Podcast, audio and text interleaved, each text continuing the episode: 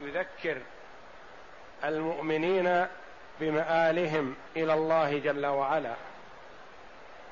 يذكر المؤمنين بما أعد الله جل وعلا لهم في الدار الآخرة. وينذر الناس بما في الآخرة من العذاب الأليم. فهو ذكرى وموعظة. لكن لمن؟ للناس كلهم؟ لا. ذكرى وموعظة. لمن أراد الله جل وعلا هدايته واستقامته. وأما من لم يرد الله هدايته واستقامته فليس بذكرى له ولا موعظة وإنما هو حجة. حجة الله على خلقه الكتب المنزلة والرسل المرسلة حجة الله على خلقه. وذكرى للمتقين المتقين الذين اتقوا الله جل وعلا بفعل الأوامر وترك النواهي. وتقوى الله جل وعلا فسرت باقوال كثيرة للعلماء رحمهم الله من أجمعها ما قاله بعضهم تقوى الله بأن تعمل بطاعة الله على نور من الله رجاء ثواب الله. وأن تترك معصية الله على نور من الله خوفا من عقاب الله. تعمل الطاعة لأنها طاعة ولأن الله يحبها وأنت ترجو ثوابها.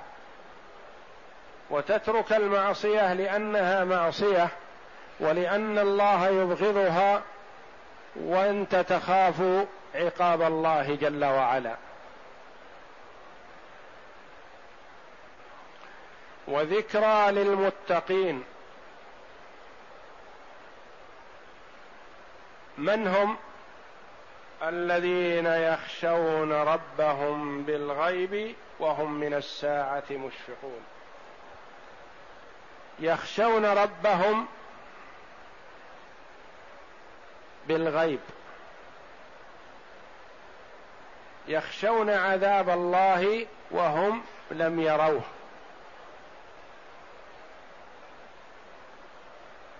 وهو غائب عنهم لم يشاهدوه. أو وهم غيب عنه.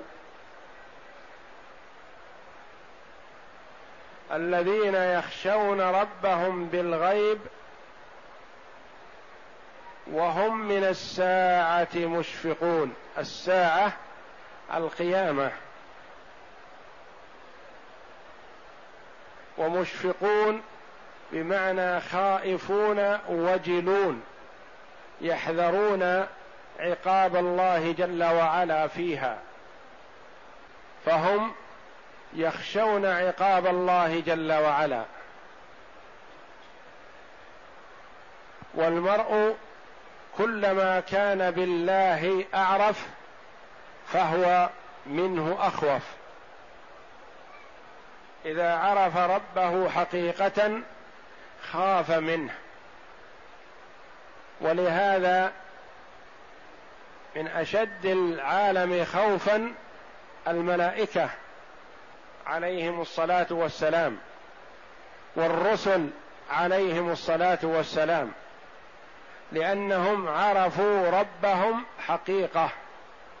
ثم يليهم العلماء المحققون. العلماء العاملون بعلمهم. كما قال الله جل وعلا إنما يخشى الله من عباده العلماء. فالعالم الذي عرف حق الله جل وعلا يخشاه ويخافه أكثر من غيره. الذين يخشون ربهم بالغيب وهم من الساعة مشفقون. خائفون من عذاب الساعة. خائفون لا يدرون إلى أين يصيرون بعد قيام الساعة إلى الجنة أو النار. وبعد ذكره جل وعلا لموسى وهارون على نبينا وعليهم الصلاة والسلام وذكر التوراة الكتاب المنزل من الله جل وعلا على موسى عليه الصلاة والسلام ذكر بعد ذلك القرآن الذي جحده وأنكره كفار قريش. وهم يرجعون إلى اليهود فيما يشكل عليهم لأن عندهم التوراة.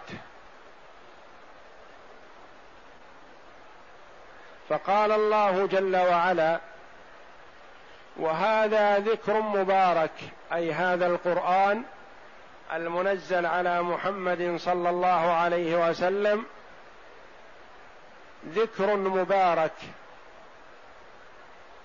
على غرار التوراة التي أنتم تسألون أهلها عما يشكل عليكم مع أن التوراة في وقت نزول القرآن على محمد صلى الله عليه وسلم كانت محرفة دخلها التحريف. والقرآن نزل من عند الله جل وعلا. لم يدخله تحريف ولا زيادة ولا نقص. وحفظه الله جل وعلا إلى أن يرفعه إليه في آخر الزمان. قال جل وعلا وهذا أي القرآن ذكر مبارك. أفأنتم له منكرون؟ الاستفهام للإنكار والتوبيخ. كيف تنكرونه وقد نزل من عند الله جل وعلا كما نزلت التوراة على موسى. فلا يليق أن تنكروه. بل لو عقلتم لكنتم أحق وأولى بالإيمان به من الرجوع إلى اليهود. لأن هذا الذكر المبارك نزل من عند الله ونزل على أفضل رسل الله ونزل على من تعرفون نسبه وخلقه وأمانته فهو معروف لديكم بالأمانة والصدق وحسن الخلق فكيف تنكرونه؟ وهو نزل على رجل منكم فلو عقلتم لسارعتم للإيمان به لأن شرف هذا الرجل شرف لكم وهذا القرآن ذكر وشرف لكم نزل بلغتكم وعلى رجل منكم وهذا ذكر مبارك ذكر والقرآن ذكر لأنه يذكر بالله جل وعلا وبما أعد الله لأوليائه وبما أعد الله لأعدائه وكما قال الله جل وعلا إنا نحن نزلنا الذكر وإنا له لحافظون وهذا ذكر مبارك كثير البركة. كثير البركة. فيه الخير الكثير لمن أخذ به وآمن به. يستفيد منه المرء في أمور دنياه. يستفيد منه في أمور آخرته. يستفيد منه في معاملته مع ربه ومع الخلق مع القريب والبعيد مع المؤمن والكافر. كما قال الله جل وعلا إن هذا القرآن يهدي للتي هي أقوم. وهذا ذكر مبارك أنزلناه أفأنتم له منكرون؟ لا يليق أن تنكروه وتجحدوه وترسلوا إلى من بعد عنكم ممن كان معهم كتاب لكن حرف وزيد فيه ونقص. ثم شرع جل وعلا في ذكر قصة أبي الأنبياء من بعده وهو إبراهيم الخليل. الذي اتخذه الله جل وعلا خليلا. فقال تعالى ولقد آتينا إبراهيم رشده من قبل. آتيناه رشده من قبل من قبل نبوته في وقت صغره.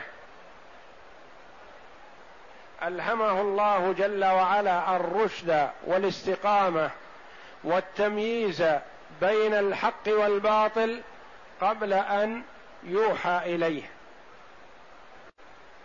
ورزقه الله جل وعلا التفكر في مخلوقات الله والتأمل في بديع صنع الله جل وعلا فاستدل بالمخلوق على الخالق وبالمصنوع على الصانع جل وعلا والمبدئ المعيد. فقال تعالى ولقد آتينا إبراهيم رشده من قبل. قال بعض المفسرين كلمة من قبل المراد من قبل موسى وهارون. وهذا القول مرجوح والراجح الأول والله أعلم. أي قبل أن ينبأ وهبه الله جل وعلا الرشد والتمييز قبل أن ينبأ كما قال الله جل وعلا عنه فلما جن عليه الليل رأى كوكبا قال هذا ربي لأن قومه يعبدون الكواكب. قال هذا ربي. فلما أفل غاب قال لا أحب الآفلين. لا يصلح أن يكون ربا وقد غاب. فلما رأى القمر بازغا قال هذا ربي. فلما أفل قال لئن لم يهدني ربي لأكونن من القوم الضالين. فلما رأى الشمس بازغة قال هذا ربي هذا أكبر. فلما أفلت قال يا قوم إني بريء مما تشركون. إني وجهت وجهي للذي فطر السماوات والأرض حنيفا وما أنا من المشركين. قال هذه المعبودات الكوكب والشمس والقمر والشمس كلها لا تصلح لعبادة لأنها تطلع ثم تغيب. فهذه لها رب مثلي. وهذا قبل أن ينبأ. قص الله جل وعلا عنه ذلك قبل النبوة.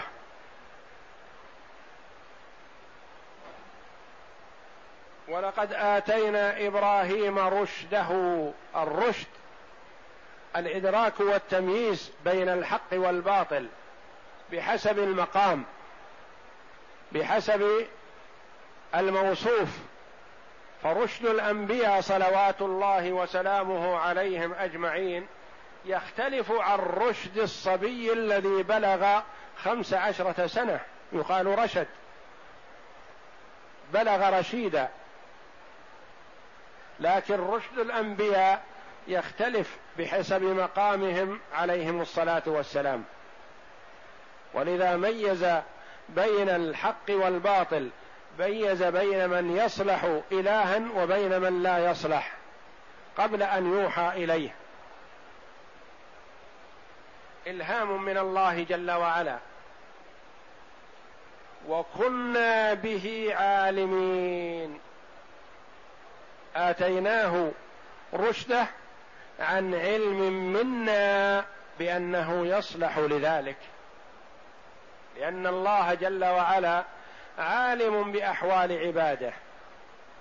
قد تقول لشخص ما خاب ظني فيك أملت فيه الخير لكن ما صار عند أملك.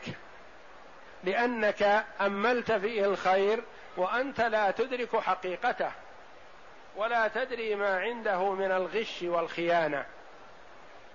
أما الله جل وعلا فهو عالم بعباده لا تخفى عليه خافية من أحوالهم. وكنا به عالمين. كنا عالمين أنه صالح لهذا الشيء تماما. إذ قال لأبيه إذ ظرف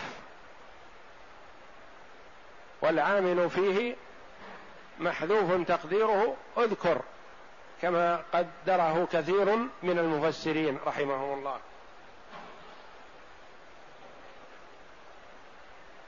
إذ قال لأبيه وقومه ما هذه التماثيل التي أنتم لها عاكفون؟ ما قال لهم ما هذه الآلهة لأنها ليست بآلهة في نظره. ولم يقل ما هذه الأشياء.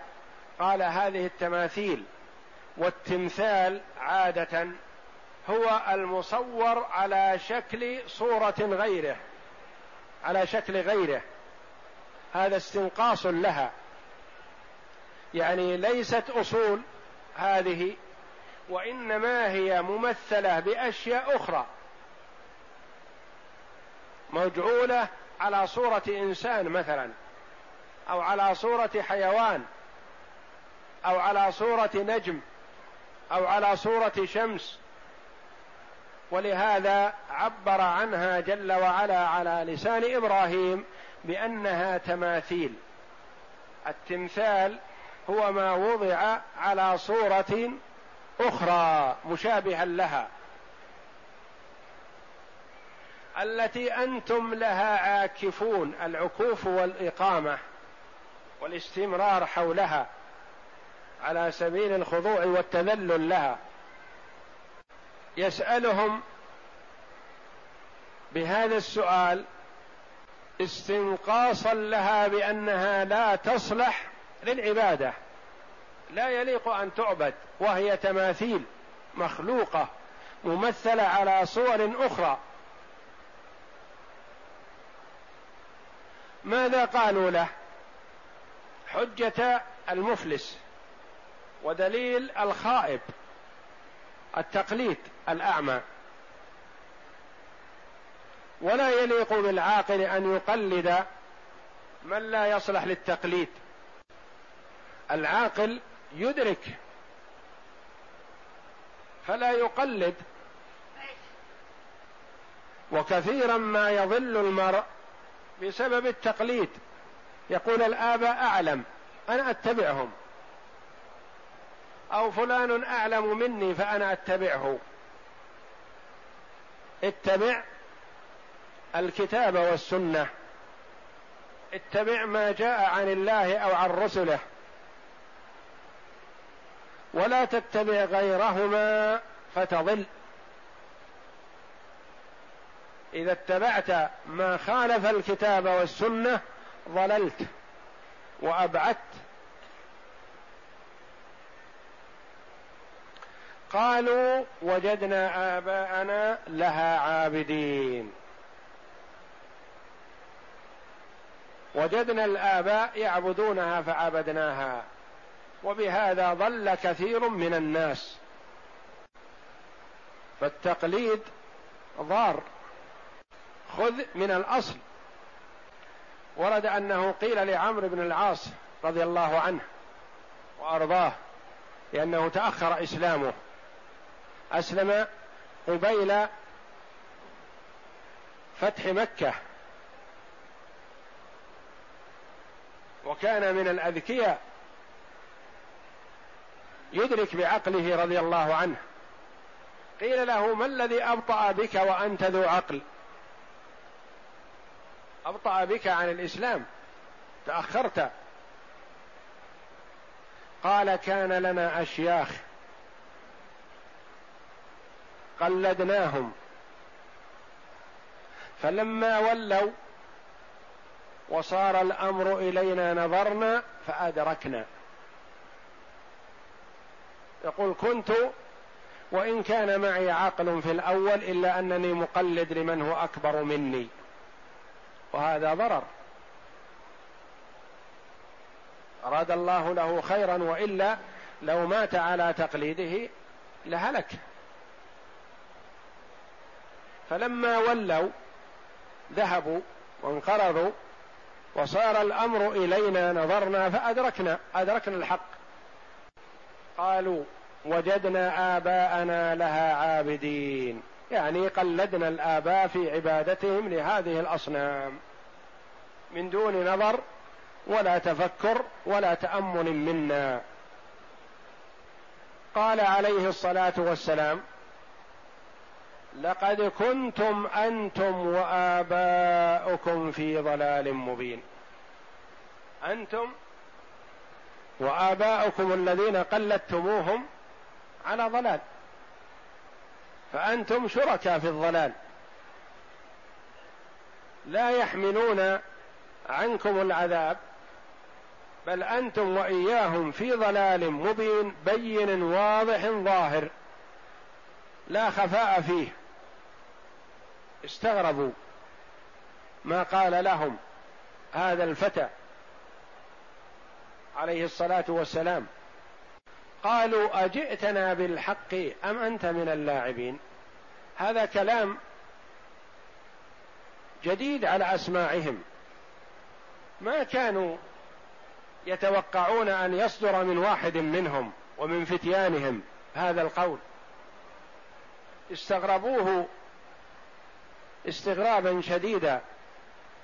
قالوا أتقول على سبيل الصدق أم أنت تقول ذلك على سبيل اللعب والمزاح ونحو ذلك؟ أجئتنا بالحق أقولك هذا صادر عن قناعة منك؟ فكأنهم يقولون إن كان عن قناعة منك ففي عقلك شيء.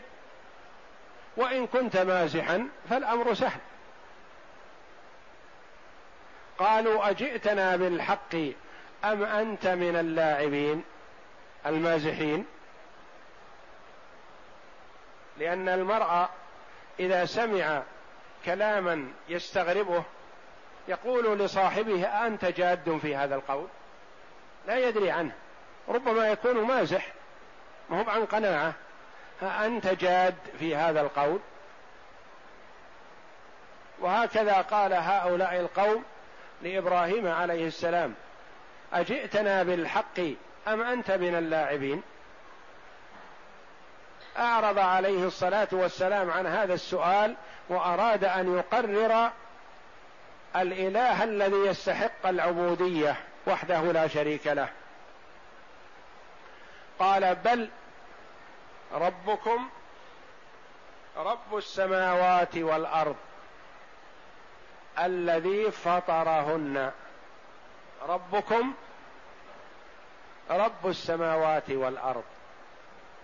رب السماء ورب الأرض ورب النجوم ورب القمر ورب الشمس الذي فطرهن خلقهن على غير مثال سابق ابتداء. أوجدهن من العدم. وأنا على ذلكم من الشاهدين.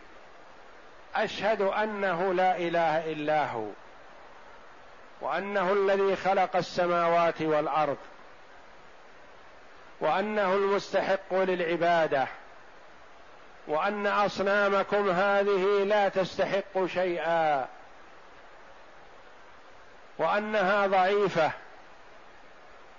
يتصرف فيها الطفل الصغير كيفما يشاء. لا تنفع نفسها ولا تنفع غيرها. لا تحمي نفسها ولا تحمي غيرها. فربكم حقيقة من هو؟ هو رب السماوات والأرض. رب الكون. رب المخلوقات كلها.